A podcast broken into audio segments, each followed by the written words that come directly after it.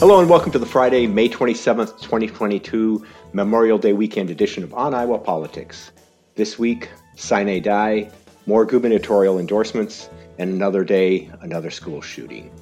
Hi, I'm James Lynch of the Cedar Rapids Gazette, and with me today are Sarah Watson of the Quad City Times. Uh, good morning, Sarah. Good morning. Jared McNett of the Sioux City Journal. Good morning, Jared. Good morning, James. I'm just an average nobody living the rest of my life like a schnook. dream big, dream big. Erin Murphy, State House Bureau Chief for the Gazette. Good morning, Erin. Good morning, James. Happy Obi Wan Kenobi Day, everybody. and Gazette Opinion Editor Todd Dorman. Good morning, Todd.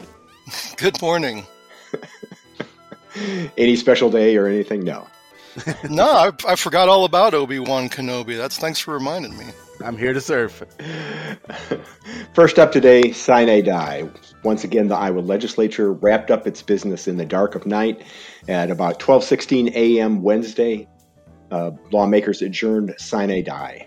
Let me digress for a moment. Sine die means adjourning with no appointed date for resumption. But we know the date the legislature will be back. Will resume the second Monday of January, January 9th, 2023 and I know Erin can hardly wait. I already started the countdown clock. wouldn't, wouldn't, it be better if they did a resolution for carpe diem instead of sine die? You know, I, yeah, I like that. Yeah, so you can, you know, you seize the day after you get out of the capital, for God's sakes. I have a feeling some of them didn't seize much of anything after they got out of their Wednesday morning. They probably just slept through it, whatever it was. Well, there there are plenty of people trying to seize their seats, so maybe that's true. I don't know what that is in Latin, so to guess. Carpe arsum. whatever. Anyway, uh, unlike the, this podcast so far, adjournment 2022 lacked the drama of the end of recent sessions. No backroom negotiations on the largest tax cut in history. No scrambling to get 51 votes on abortion restrictions. No all night attempts to fix the bottle bill. Erin, the rumor mill must have been pretty dull uh, Tuesday night, Wednesday morning. Yeah, it was a weird final day. I mean, you put it well there. Usually there's some big really really big bill out there that's still getting negotiated and will it won't it or what will it look like and the closest thing we had to that this year was a bill on pharmacy benefits managers which don't get me wrong is an important issue and has to do with prescription drug costs um and and an issue with which quite frankly i'm still trying to wrap my head around which is why i haven't filed anything on it yet uh, stay tuned folks i'll get there but that just doesn't quite have the punch or the cachet of a of a like you said a big abortion bill or a big tax cut bill. So you know that said, it still took them until after midnight to get done. So uh, waste no opportunity to draw things out, no matter what you're drawing it out for. And, the standings bill was one of the last bills they did, and the, the standings bill is this everything and the kitchen sink bill that includes funding for this, that, and policy and, and all sorts of things. And typically, that's a long debate because there's something for everybody to hate in it. Right. And, that was the shortest standing bill debate that I can recall. It, it, just struck me that people had just like run out of gas. They they yeah. weren't interested in talking about any of these things that normally and especially the minority party would right. get up and you know everybody has to get up and and talk about how bad it is but it just right. it, it was like they were like eh, it's over it's done let's get out of here and and i think what that bill was this year was the vouchers bill. And that bill's fate was already settled. So there wasn't the drama up until right. the last second of session. That would have been the bill that would have created the usual drama that we're used to. Sure but they called time of death on that earlier in the week so we already knew that wasn't happening they were done trying to negotiate that one and that had sucked up so much of the oxygen in the room it was literally the the reason they shut down essentially for 3 weeks so when they actually came back to finish up there there wasn't a whole lot of drama left to, to what they were actually doing. Yeah, and I mean we've talked about this that the they took this uh, intermission uh, and the governor was trying to uh, convince people to support her vouchers light bill, but when they came back, really there was nothing they couldn't have done uh, in right. April. Um, I mean, they their work was essentially completed in April, um, and, and they could have adjourned on time. But hey, we got you know what, like four podcast discussions out of uh, out of this. So you know, you take, take what you can get. Yeah, and a couple uh, stories that got some good click counts. So who are we to complain, right? yeah. So Erin, what what were the highlights of this session? Other other than the fact that the governor didn't get her way on the on yeah, I mean that's one of the big ones. And and let me uh, caveat here that that when I say highlight, I'm not talking about you know whether it was good or bad is in the eye of the beholder. But if you're talking about what the session's going to be most remembered for, uh, in that sense of the term highlight, then uh, yeah, obviously the, the the second straight year of the of the voucher bill not making it is the big one. But but the other big one is honestly the tax cut bill. I mean, anything that's going to provide that much tax relief slash lower state revenues by almost two billion dollars in in a single year when it's fully implemented. I mean, that's a huge deal, and the impact of which we won't know for three, four, five years, really, because it, it phases in gradually and that number grows each year. So it's going to be, you know, 2026 uh, before we're really seeing the full effects of that one. But it's a significant thing that they did. And then the other one, and, and you talk about something that everyone will be able to notice and, and be affected by, is the E15 mandate that now essentially all Iowa gas stations, although there there are openings for exemptions, but in effect all Iowa gas stations will be required to make E15 available now. Most gas stations just have E10 right now. E15, obviously, a little higher ethanol blend, a little cheaper, and so that will be something that you'll start noticing at the pumps over over the next few years. The seeing that more and more available.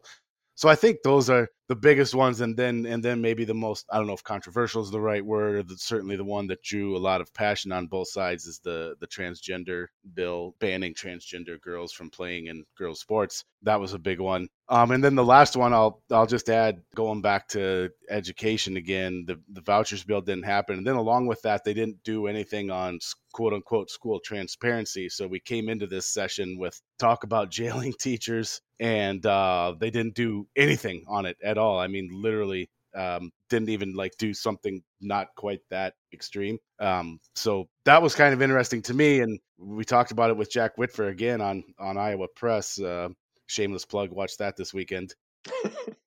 and, and and the question I asked him as a follow up was like, it, you know, just for me personally, it was it was surprising because this was such a huge issue for some Senate Republicans and such a, a big deal to the where we're literally threatening to jail teachers uh, among some of them. Um, and you didn't pass anything at all. He, his answer was essentially that it was paired with the voucher bill. So once the voucher bill didn't happen, that didn't happen either. Which I don't know. Take that for what it's worth. When you talked about a bill that uh, really generated a lot of passion, I thought you were going to say the bottle bill. How could I forget the bottle bill? How could I forget the bottle bill? oh man, Todd. Uh, um, while majority Republicans like to talk about another history-making tax cut um, and being fiscally responsible with the budget and protecting parents' rights and so on, there was another side to this session. It seems like they, as Erin mentioned, banning transgender girls from participating in in girls' sports, cutting unemployment benefits, little new funding for schools, community colleges, and the region's universities, kicking rangers out of their state park housing. Uh, was the 22 session uh, about lifting all Iowans' boats, or was it a mean-spirited session? Yeah, I would I would say it was mean-spirited. I mean, I in the Republican Party of its current vintage has a, a fairly broad mean streak on some of these issues, uh, and you know, and it wasn't just you know what they passed it was also sort of the the rhetoric they used i mean they they argued that allowing transgender girls to participate in sports would would destroy girls' sports, and and that unemployed people are lazily resting in a hammock, and so we can't we can't allow that. And uh, you know, and, and of course, all of the rhetoric heaped on public schools about X-rated books and obscene books and and indoctrination and and grooming for pedophilia and all of these things that were aimed at public education. I mean, I, I don't think I've ever seen a session where there was so much vitriol aimed at public schools, which you know used to be sort of a bipartisan point of pride, and, and not that long ago. So, yeah, it was you know the sinister agenda speech was on the first day of the session. So from there, and you know, we had the double bird down in the rotunda, Bobby Kaufmann, and we, I mean, there was just all sorts of just kind of vindictive, you know, acerbic rhetoric and actions that sort of uh, you know d- darkened the image of the session and and the and the policy you know isn't good either. So yeah it, it was a, a mean spirited session. I, I agree. It, it seems like we see some divisions within the republican party Jack Whitver never, I don't think I ever heard him really embrace the whole sinister agenda.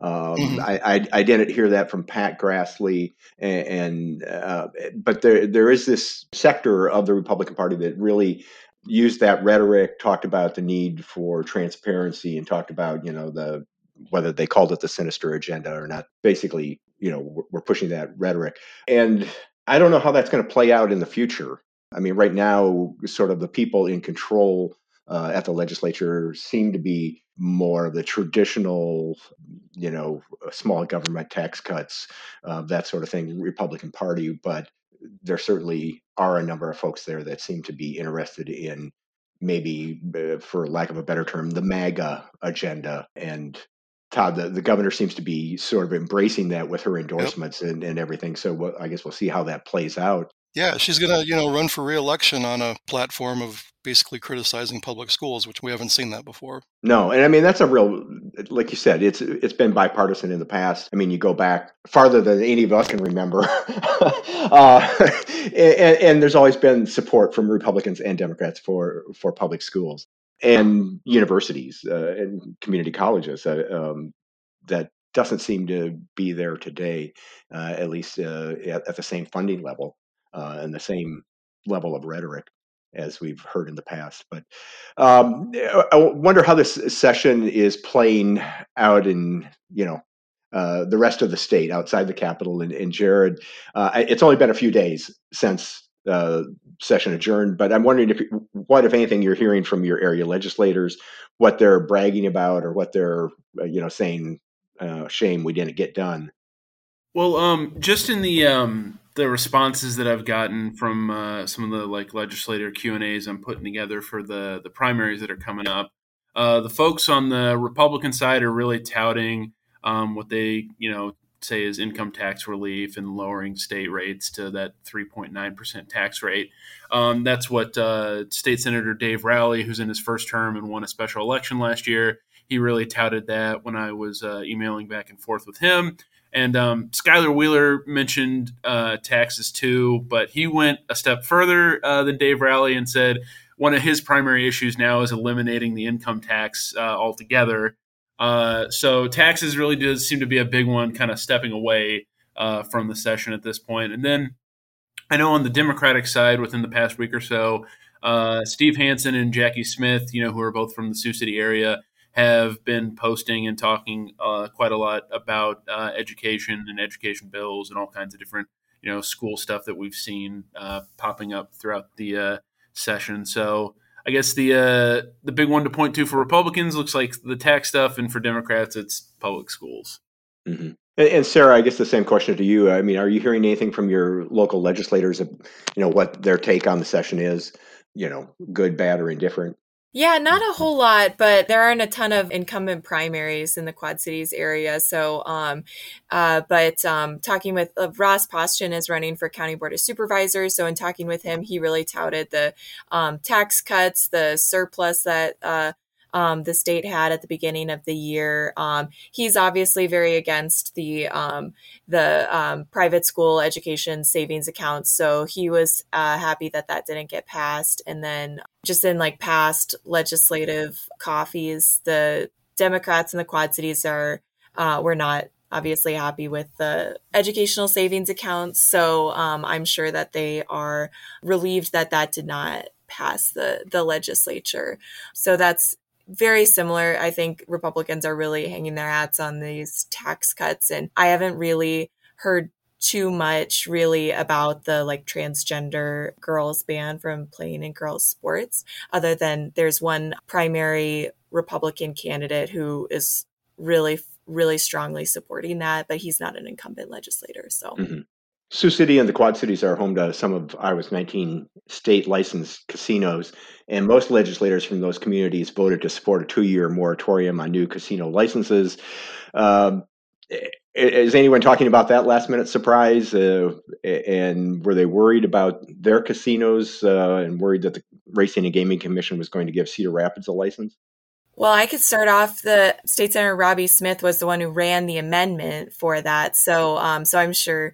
And Rhythm City Casino in Davenport had a really gangbusters couple of years. Their revenue increased. I think I read it was their revenue increased 64% over the last three years. So even with the pandemic, and I just wrote a story about they gave out um, grants to nonprofits, you know, as Iowa law uh, prescribes. And so, and they gave out like triple the amount of grants that they had in previous years or they were expecting like before the pandemic started. So they've had a really good year this year, at least at Rhythm City Casino in Davenport. And I'm sure that they probably don't want to oversaturate the market. Mm-hmm. Jared, are you hearing anything from your folks over there about the? I, I know Steve Hansen was one of the people who said he didn't really think it was a, a good idea um, that this, for the state. It might it might be good for Sioux City casinos, but he seemed to think that the state probably needed more casinos to offset the losses from Nebraska casinos. Yeah, and I mean, you know, if you're gonna be uh, losing some uh, tax revenue, you may as well make some of that up by uh, building some more casinos throughout the state, right? That's an easy way to, to make up that uh, difference. So put a put a casino everywhere. Put a casino in, you know, uh, Manly, Iowa. Put one in Oskaloosa. Put one in uh, where else we got Ackley. I'm just bouncing all over the place, but Fertile. Casino, yeah, there. Oh, how did I not? How did I miss Fertile? I used to like cover uh, stuff in Fertile. So yeah, put one in Fertile as well. Absolutely. Manly yep. man marries fertile woman was the, yes was yes. the old headline that in the Globe Gazette I think or one of those papers. yep. well, you know, Steve Hansen's remarks might have stemmed from the fact that I think the Sioux City Casino is owned by Peninsula Pacific, which is the the group that's trying to build one in uh, Cedar right, Rapids. Right. So right may have been, you know, supporting his local casino chain. Maybe maybe we should just go back to touch play and, and put the machines. Why not know, in convenience stores and grocery stores and everywhere else? You know, we can I mean, already sports. You know, bet sports on our phone whenever we want. Yeah, I mean, who needs casinos? Uh, we spent a lot of time talking about the tax cuts, and I, am just wondering, since you know, uh, journalists are part of the elite, uh, everyone have plans on how they're going to spend their big tax cut savings. You know, I mean, hmm? I'm finally going to be able to put an addition onto the house to store my yacht. Okay, so that's I'm, that's exciting. I'm putting in a pool. table, pool table. it's, it's going. It's going to replace the uh, current our current above ground pool that's in the shed right now. That I affectionately call our white trash water bag. it looks awesome. Uh, um, Erin, uh, legislators left the state house to hit the campaign trail, and some of them have primary contests in a couple of weeks. Um, what are the political implications of this session? Did anyone raise their profile, increase their political capital? Um, were there winners and losers in that sense? Yeah, well, I mean, the biggest one, the most obvious and clear one is is again, as everything does, comes back to the the vouchers bill, um, and um, some of the House Republicans who were opposed to that are not only facing primary challenges, uh, but the governor has endorsed some of those candidates in, in two races in particular, um, with against incumbents uh, Dennis Bush up in Jared's neck of the woods and uh, Jon Thorup in in Knoxville. So so that's the biggest one. Outside of that, I don't know that anybody you know really stood out uh, in a way that you know what they did this session will matter. I, I think uh, like I said, the vouchers one was a big one, and then the, again in in the Republicans, there's some maybe some votes or statements on abortion that that may provide some dividing lines in a couple of primaries there. Todd, the, the, the governor um, didn't get what she wanted in terms of the educational savings accounts. Um, she had a compromise on her ethanol non-mandate mandate. Is she in a better position today than she was in January? Does she look more vice presidential? Well, yeah, I guess within the Republican Party that would that would be true. I mean, she she checked off some of the red state boxes as she, you know, she it was last year when she was on Laura Ingraham's program and promised to ban girls from transgender girls from participating in sports and she she checked that box, and and and and also shortening unemployment is sort of a it's kind of a darling of the Republican think tanks and Bill Mills that it's you know mm-hmm. people are lazy and taking advantage of public assistance, and we need to get them back to work and and all of that stuff. So in that way, within the Republican Party, I think she's you know still a red state trailblazer in good standing. Uh, but you know, back at home, running for governor, like I said, I, she's not going to be able to. I mean, she's the face of this of the voucher bill, and you know, and and which has been argued for using some pretty tough rhetoric against public schools, and I think she's going to have to basically embrace that. And then, as I said, we've never seen a governor, you know, run against public schools like that.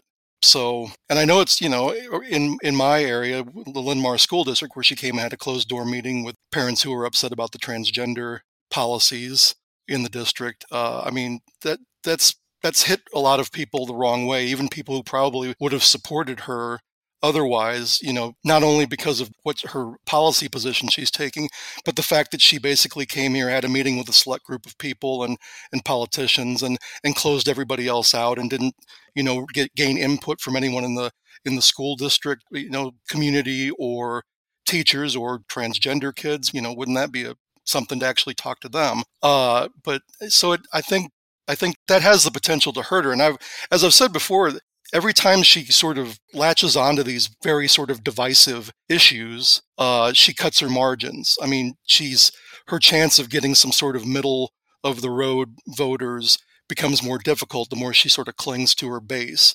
And so, you know, if they had just done the tax cut and not some of this other stuff, she'd probably be, you know, approaching a, a pretty hefty election victory. But I think she's, I think she's cut down her margins and she's going to you know, make people think twice and then maybe consider Deidre DeJear instead of instead of Reynolds. Hmm. As we've talked about, the governor has weighed in with more endorsements in the GOP primaries, uh, supporting candidates who support her vouchers light plan. Uh, she endorsed uh, Representative Jon Thorup's primary challenger, and now she's weighed in in a race in Northwest Iowa where the Republican challenger is on her side, and in a race where two incumbent Republicans have been thrown together, she's backing the one who uh, supports her uh, education savings plan. And apparently, GOP legislative leaders are okay with that. Uh, Pat Grassley was asked about it this week, and he said that is the governor's choice to do that. Um, he said what matters is that Republicans are united in November. And uh, so I guess that when you have a 60 40 majority, um, you know, uh, you can sacrifice some incumbents uh, along the way. well, I, uh, I, I, I, should mention that uh, before Reynolds actually weighed in on the race uh, with Dennis Bush from Cherokee, who's being challenged by two people, actually, Zachary Dieken, who Reynolds endorsed, and then Thomas Kuiper Bush actually responded to my Q and A's that I was sending out by saying that one of his top two issues now is supporting education in our local public schools. So that's about as uh, stark of a contrast as you can get to you know what a big ticket item is for Reynolds right now. Mm-hmm. Yeah, and yeah. I was you know the and the friends of Kim are active.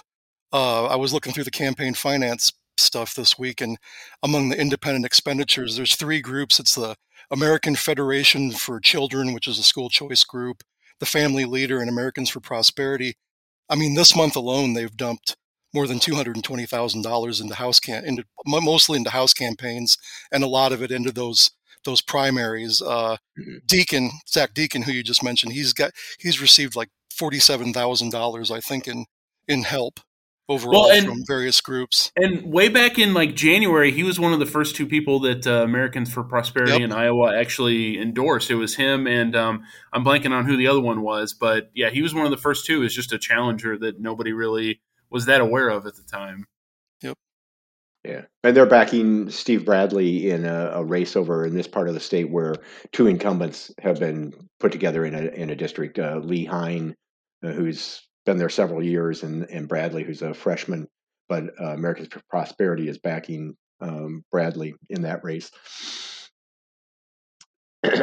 in an unintended irony, the Iowa House, on a bipartisan vote, approved legislation making it legal to hunt deer with AR 15s Tuesday as a gunman armed with an assault style rifle, shot and killed 19 students and two teachers at a school in Texas, in a Texas town about the size of Clive or Indianola. As we would expect, our political representatives and those who want to be in office had words to say about the shooting. For the record, they were outraged and saddened and said something must be done. Jared, um, you talked to um, Mike Franken, who's running for the Democratic U.S. Senate nomination.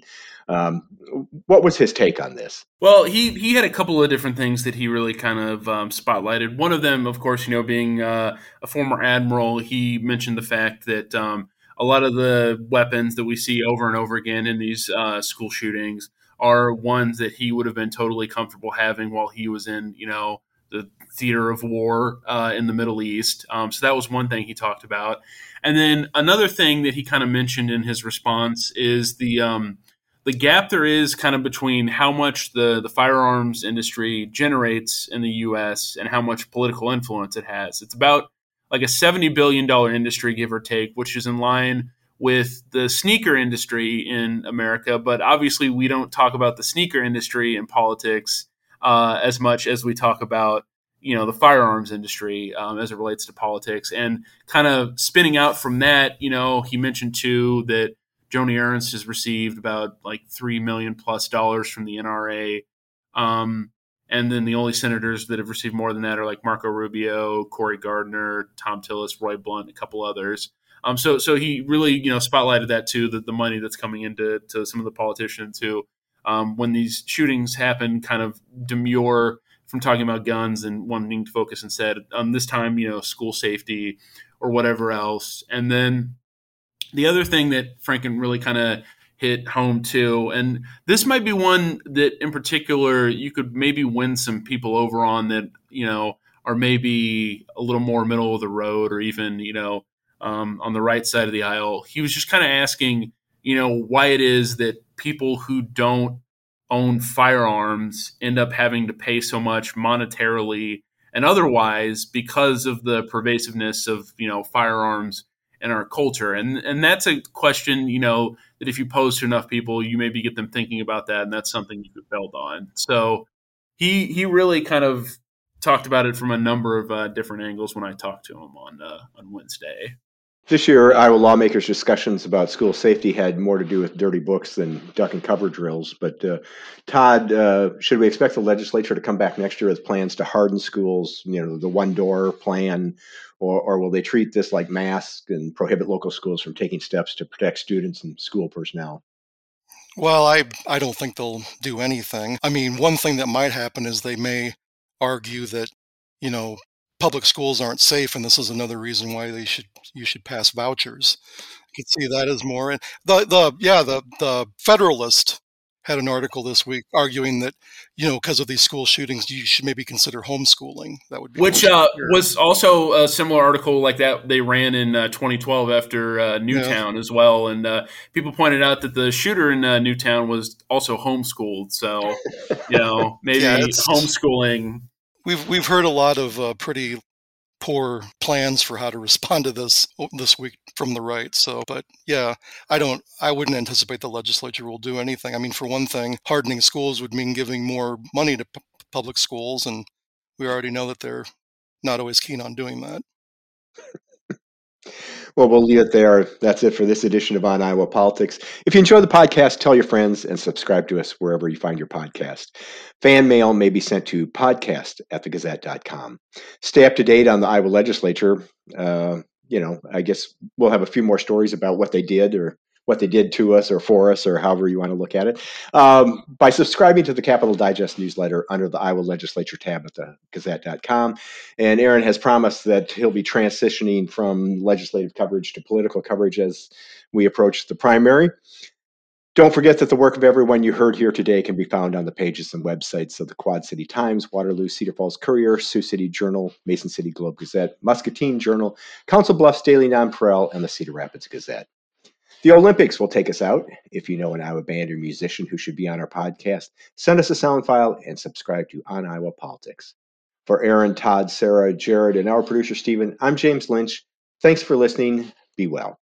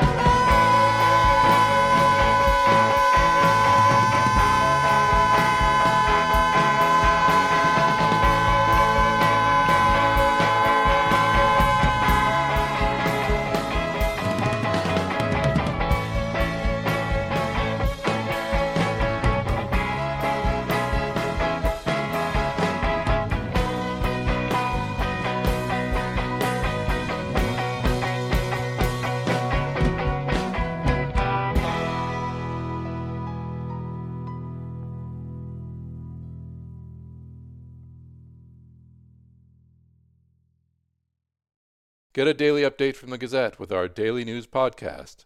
Add it to your podcast player or your Alexa friendly device to get a bite sized local news update each day. Check it out at thegazette.com slash podcasts.